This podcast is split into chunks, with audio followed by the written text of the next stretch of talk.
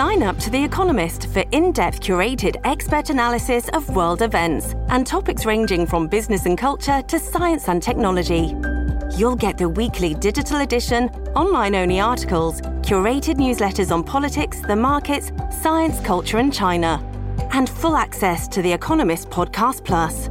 The Economist is independent journalism for independent thinking. Go to economist.com and get your first month free. This episode is brought to you by Shopify. Do you have a point of sale system you can trust, or is it a real POS? You need Shopify for retail. From accepting payments to managing inventory, Shopify POS has everything you need to sell in person. Go to shopify.com slash system, all lowercase, to take your retail business to the next level today. That's shopify.com slash system.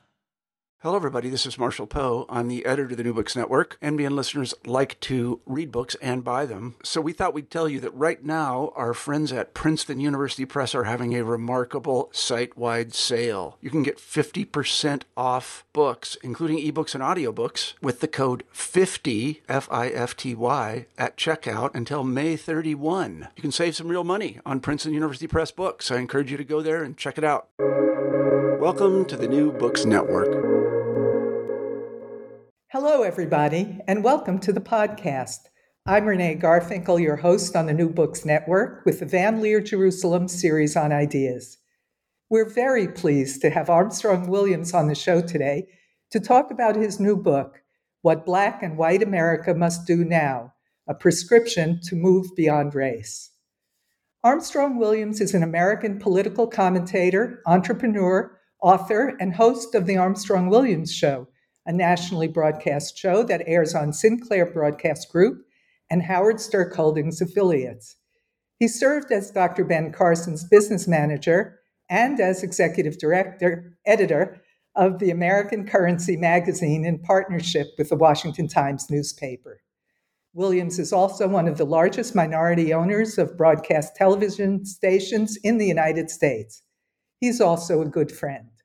Armstrong Williams, Welcome to the podcast. Oh, Renee, you know, I have such respect for you and your husband, Jay. Uh, I mean, you are really one of the American stories. Uh, though you live and reside in Jerusalem, just just a wonderful human being.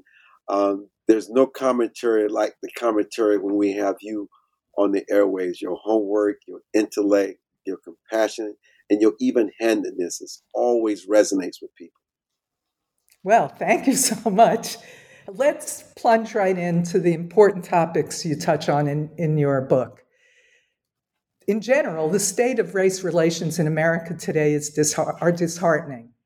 There are loud, angry voices demanding change.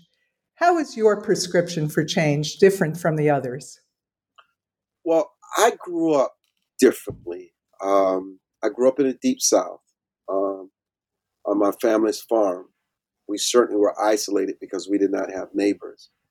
Um, and you know, there are certain things that happens, particularly in a child's life, that can shape them forever and can have a profound impact on their view of life. You know, my parents um, grew up working on the sharecroppers farm, and during the 40s, my father came to the realization that he did not want his children to grow up working for, let's say, quote unquote, the man working on the farm. My father wanted them to know what respect and freedom um, and being justly compensated for their work, uh, not deal with the horror, horrors of the insults which could happen sometimes, which he and my mother experienced. So my father felt that it was critical that he buy his own farm. But during that time, Renee, during the 40s, a black man could not buy land. He had to find someone who was white to, front for them. And so there was this gentleman who had a lot of respect for my father, Mr. Buckingham Davis, who heard my father's clarion call and understood the importance of what he was trying to do for his children. And so he decided to front for my father in buying this farm, which eventually cost $800, which was a lot of money in the 40s. But my father paid him. And two very interesting things happened when my father purchased this land. Um, the blacks were upset with my father because they felt he was trying to be better than they were. And the whites were upset with my father because they felt he did not know his place. And they were also upset with Mr. Davis for buying that man for land for somebody who was black. But my father always said, it doesn't matter what you do in life, son. People are going to criticize it. You just got to hold on to your faith. You got to build something, and you silence your critics through your success and the success of your children. That's why education is so important.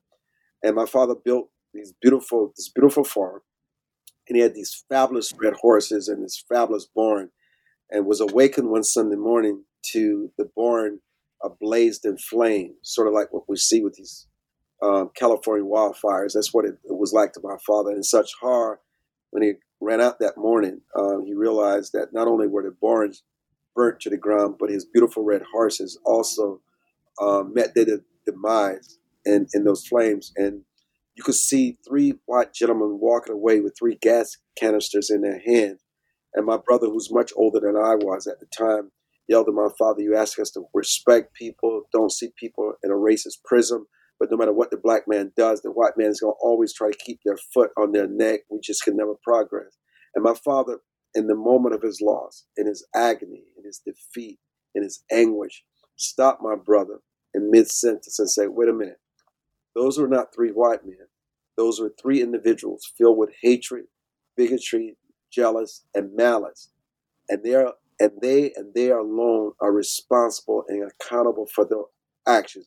Never see people who happens to look like them and think that's what everybody's capable of. That's who they are. We've got to judge people by individuals, and and and so that was profound for me. So as a kid, I never grew up saying just because the cops arrested someone who looked like me, that was also going to be my story. Um, and also on the flip side, um, you judge people based on their character. So before even um, it began to raise, resonate in many ways about judging people not by the color of their skin, but by the content of their character. This was long a staple of our household with my parents. So I never grew up group, grouping people together. I always believed in the rugged individual, judging people alone by their actions and not saying just because people look the same or you say they're white, black, or Jewish or Latino, they're all capable of the same horrible things. You credit your father as well with inspiring the book with his belief that everybody has a past, every sinner has a future, and everybody can change.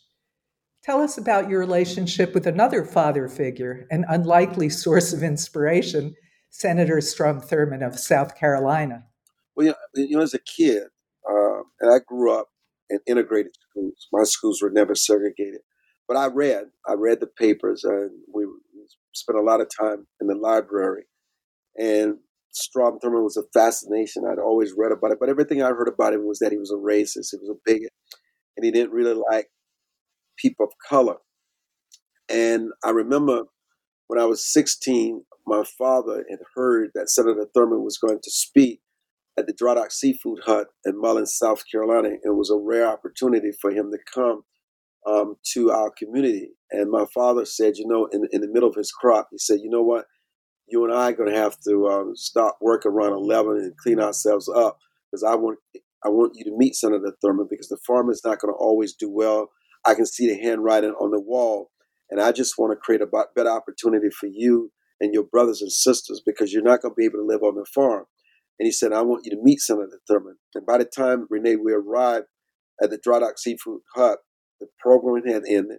Senator Thurmond was beginning his exit. And I ran up to him uh, without hesitation and extended my hand and said, My name is Armstrong Williams. My father wanted me to meet you, but I also hear you're racist. And I could just look at this, the look on my father's face. But the senator, for Senator Thurmond, he chuckled. He said, You seem like a bright young man. Uh, if when when you go to college, because I assume you're going to college and you decide you want to intern, I want you to come to DC and intern with me every summer that you want to, and you figure out whether you think I'm a racist or not. And sure enough, a few years later, when I was at South Carolina State, uh, uh, my father gave me an option of coming back and working in those toiling, sweating tobacco fields where we were sand lugging, uh, t- toppling and suckling tobacco. I mean, in the in the heat wave, there's unlike anything you can ever imagine. And so my father said, you know, it's a good time for you to follow up on Senator Thurmond's um, offer. And sure enough, Renee it was crazy. I called Senator Thurmond, identified who I was, and reminded him of what happened a few years back. And I must tell you, later that afternoon, he called me back and he said, Of course I remembered you. I was wondering if you would ever call. And I, sure enough, I took him up with the intern for him. And he talked to me about, about his own bigotry and his own racism, being a segregationist, telling me that's not necessarily what was in his heart, but he did it for political reasons. And but for him being a Christian man, it really bothered him because that's not who he really was. And at the time when I met him, he was in his 70s, and he talked about how he wanted to bring about a change. Things cannot be remain the same, and how he championed the Voting Rights Act, the renewal of the Voting Rights Act. Senator Thurmond was the reason why Martin Luther King Jr.'s holiday bill passed. I'll never forget through my relationship with Coretta Scott King, because she had heard that I had a relationship with him, and she asked me to introduce him to him, and that flourished a great relationship. I remember when George Bush Sr. was um, inaugurated in his first term, we got special passes, and Mrs. King and a diverse group of us went to her uh, his office, and he hosted us for a reception. We got the best seats at the inauguration, and then we attended a uh, one of the inaugural balls later that night with um, Lee Atwater, um, and uh, and I think it was um, this great blues singer um, and it was a great concert. And you know, I learned from that. Everybody has a past, but everybody has a future. People can change. And the thing that was very ironic, I remember when people were beginning to realize that Senator Thurmond was my hero and my surrogate father. Uh, they just could not believe this guy with the segregationist past could have defended this young brother. And so I told Senator Thurmond, I want to prove to people that you're my mentor, that you're my ally. He said, I get it, I get it. He said, so what you should do is throw a party, because he had been to my apartment before. It was a roasted, roach infested apartment, only about 300 square feet. He said, I want you to host a party uh, at your um, apartment and tell people that your guest of honor is going to be your mentor, Senator Strom Thurmond. And I tell you, Renee, the place was packed. Nobody believed Senator Thurmond would show up. And on the day of the event, Senator Thurmond was asking me, What should I say? What should I say? And I've been listening to this Barry White song about change. It's time for change. Nothing remains the same. So I sent Senator Thurmond's um, chief of staff did his um, no Duke Short the lyrics, uh, and sure enough, Senator Thurmond showed up, and he started saying, "It's time for change. I've changed." And the predominantly black uh, audience, which was about 250 people all around, all the way around the corner, they were weeping to see that change. And I was so proud because people finally believed that Senator Thurmond was not, not only my mentor, but that he really supported me. I love that story. It's very encouraging. And there are stories on the other side in your experience as well. Uh, racism struck your family back in 2015 in the harshest way when your cousin was murdered by a white supremacist. In the face of that kind of murderous hate, how do you manage to avoid bitterness and pessimism about race relations in the States? you know, you speak about cousin Clementa Pinckney, his his grandmother, and my father's mother, my um, grandmother, were sisters. Uh, you know, it's not easy. Um, it's not something that happens overnight. It's something that I've been a part of who I am all my life. My faith. I've seen tragedy. I've seen injustice. You know, for me personally, Renee, I've never experienced racism. It's never impacted my life. I cannot say I've ever been denied an opportunity because of race, whether it's in the media world or owning television stations, or owning car dealerships, or owning hotels. Um, I've just been blessed because I don't, I decide what I'm going to rent space to in my brain. And while the hurt and the devastation of the loss of not only my cousin Clementa, but other eight who died for no reason at all because this kid Dylann Roof just in his viciousness and the warped mentality of growing up in his household, how he viewed blacks and how he wanted to start a race war. And not only was it reflective in my value system, but if you look at the state of South Carolina, and particularly Charleston, where this took place, the one thing they asked him to do no rioting, no burning, no looting, no violence. We forgive him. We forgive him when we pray for that family. And I'm telling you, when you do that, you, you, you seize the moral high ground, and the world is at your feet. And so, you know, you got to forgive, even though you weep at night when nobody's watching, your heart is heavy. You realize that you never know the invisible hand of God. We never know what God is going to do um, in the future, but you got to trust. It's called this blind faith.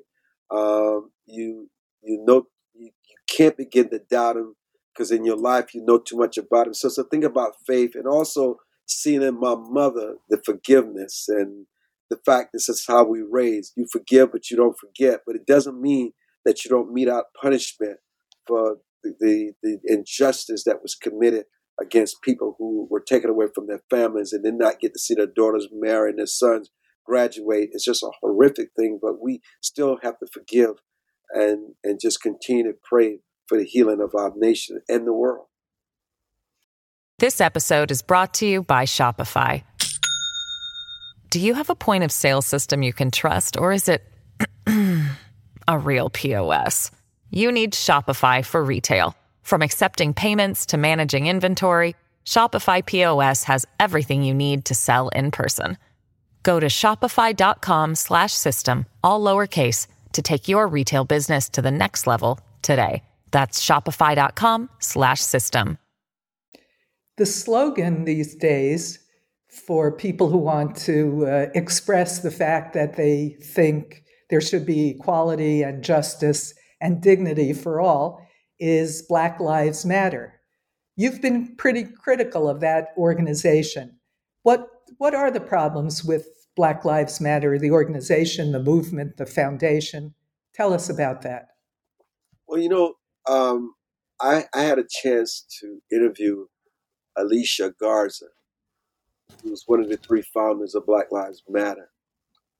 And questions that I asked and the responses, the refusal to denounce the looting, the rioting, and the burning, the refusal to denounce Antifa.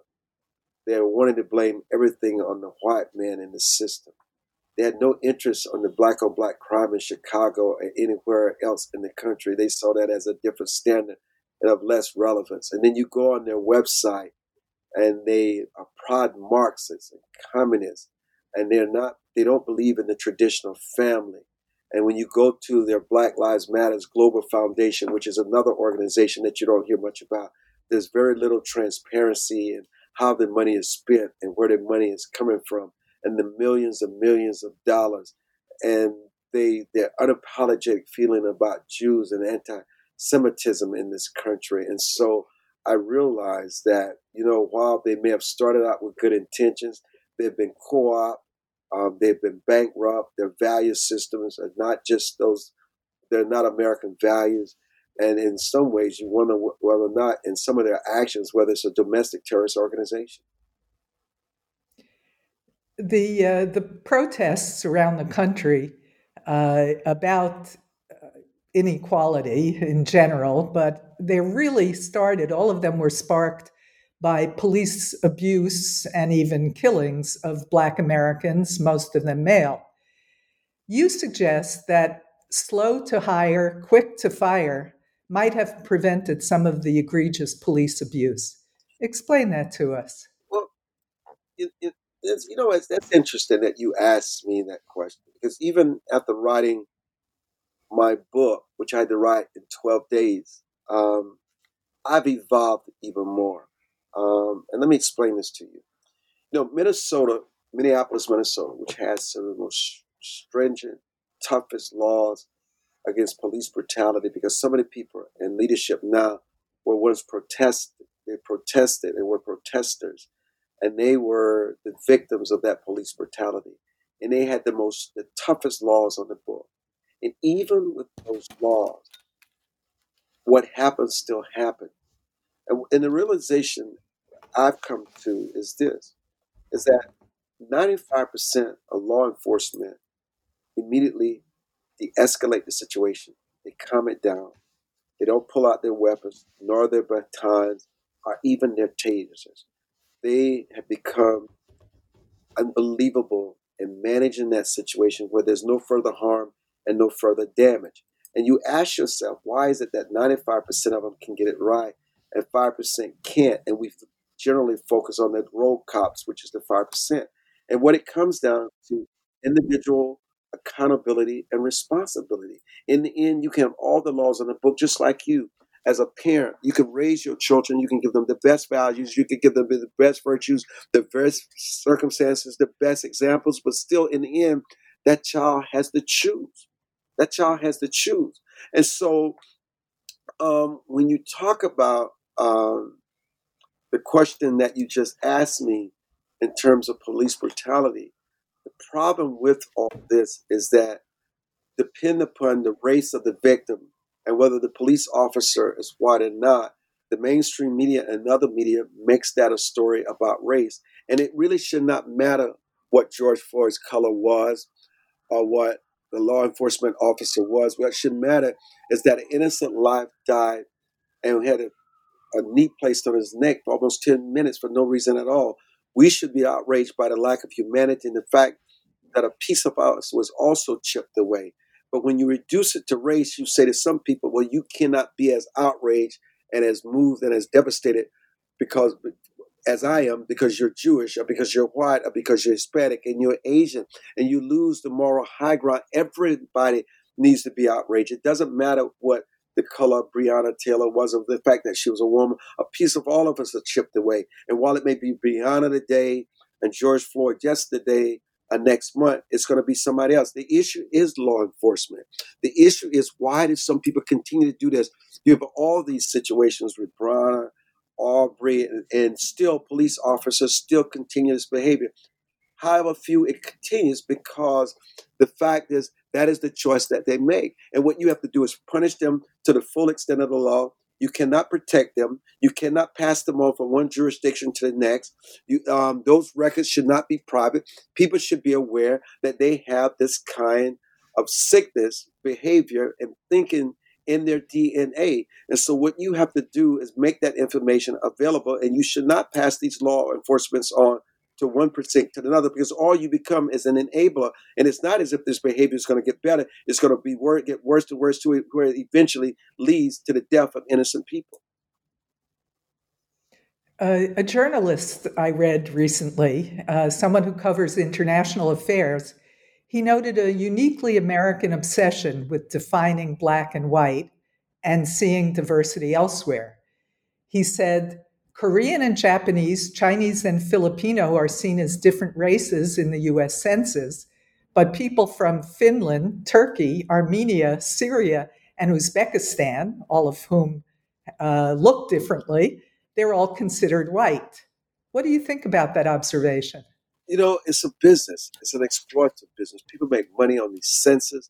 They make money by balkanizing and categorizing and dividing people. I mean, it's so irrelevant. I mean, I've known you for so long. I've never cared about your race. I don't care about. I care about the fact that you're a human being.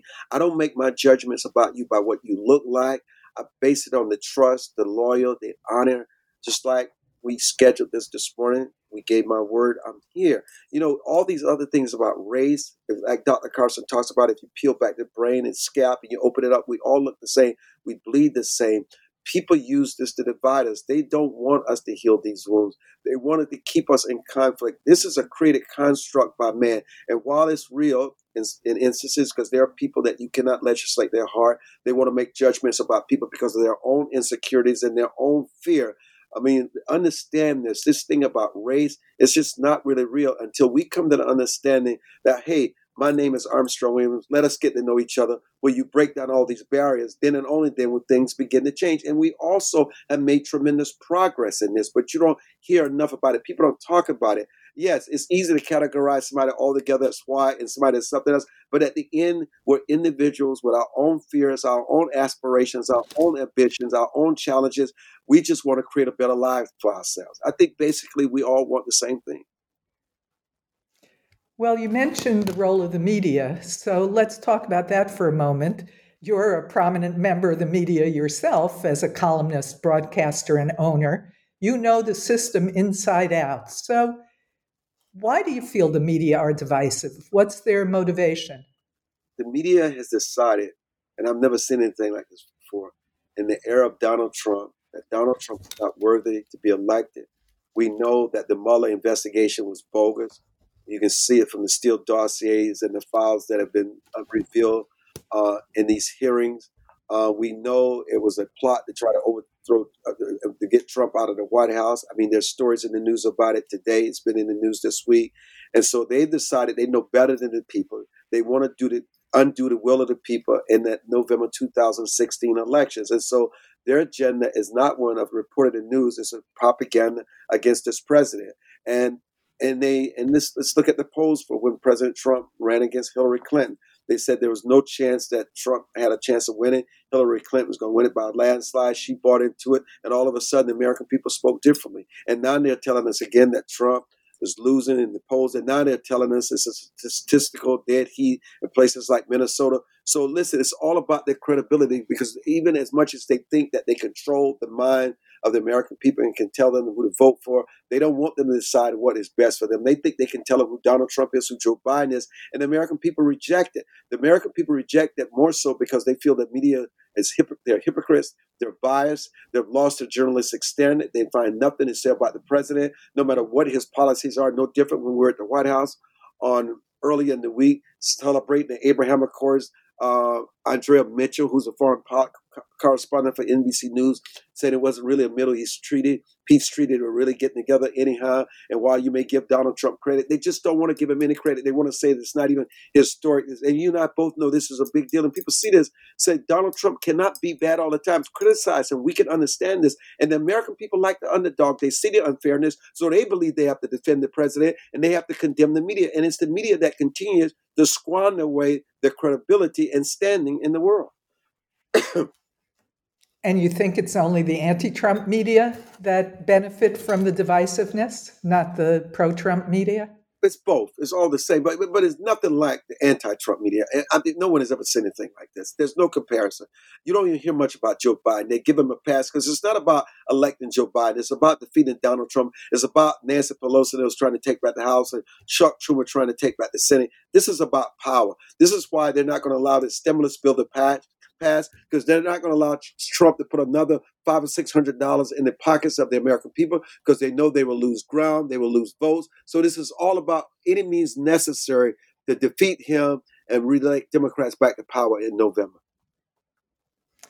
Well, let's look at the situation constructively. Uh, in your book, you suggest that one way of reframing our perspective about social unrest is to look at it as if it's just energy, wind. Uh, you write, a strong wind is a good wind as long as we know how to set sail. So, talk about becoming energy agnostic or wind neutral and, and how we can think more constructively about the political situation and the racial conflict. You know, it's true. I also challenge myself in the book, along what you just meant about the headwind, is looking at the protest differently. Colin Kaepernick, Beyonce, um, these NBA stars. I mean, I mean, you think about it, the military is political. You, they fly the aircrafts, they wave the flag, and people don't understand that's part of politics too. And and while we may not like the protest, and I agonize over this, I really agonize over it. It's a way that, that you express your freedom. It's a way that you express yourself. It's not violent. It's not uncivil. Some people may say it's disrespectful. And even with Colin Kaepernick, it was a, it was an army general that told him that the best thing that he could do uh, in terms of protest and what he does not uh, understand that they don't really feel that Black lives are mattered in this country to take the knee. Uh, obviously, the NFL is paying a price for it, and other sports are paying a price for it because their viewership is down almost sixty percent. But you know what? We've got to allow peaceful protests. We've got to allow these other voices to be heard as long as people are civil and respectful. But when you get into that territory where you become violent, you're looting, you're burning, those people should be um, punished to the full extent of the law. That is why Attorney General Barr is speaking about out about this now about domestic terrorism, holding them to a much stricter and higher standard. In fact, I interviewed the Attorney General this week in Wilmington, Delaware, and so because that becomes un-American, these people work hard to build their businesses, um, their property, and for you to just come out and, and disrespect it and destroy. I saw in France just this week where these mass covered thugs looked at a car that was a Mercedes Benz and it represented capitalism and wealth to them, and they just destroyed it, punched out the windows, having no idea who that car owner was, who probably may have shared many of their values, but they hate capitalism. They want to up, they want to rise up in socialism. Yes, there's there's a yes, we should celebrate free speech. We should give people the space to do this, but in the meantime, we've got to condemn this violent behavior. Absolutely.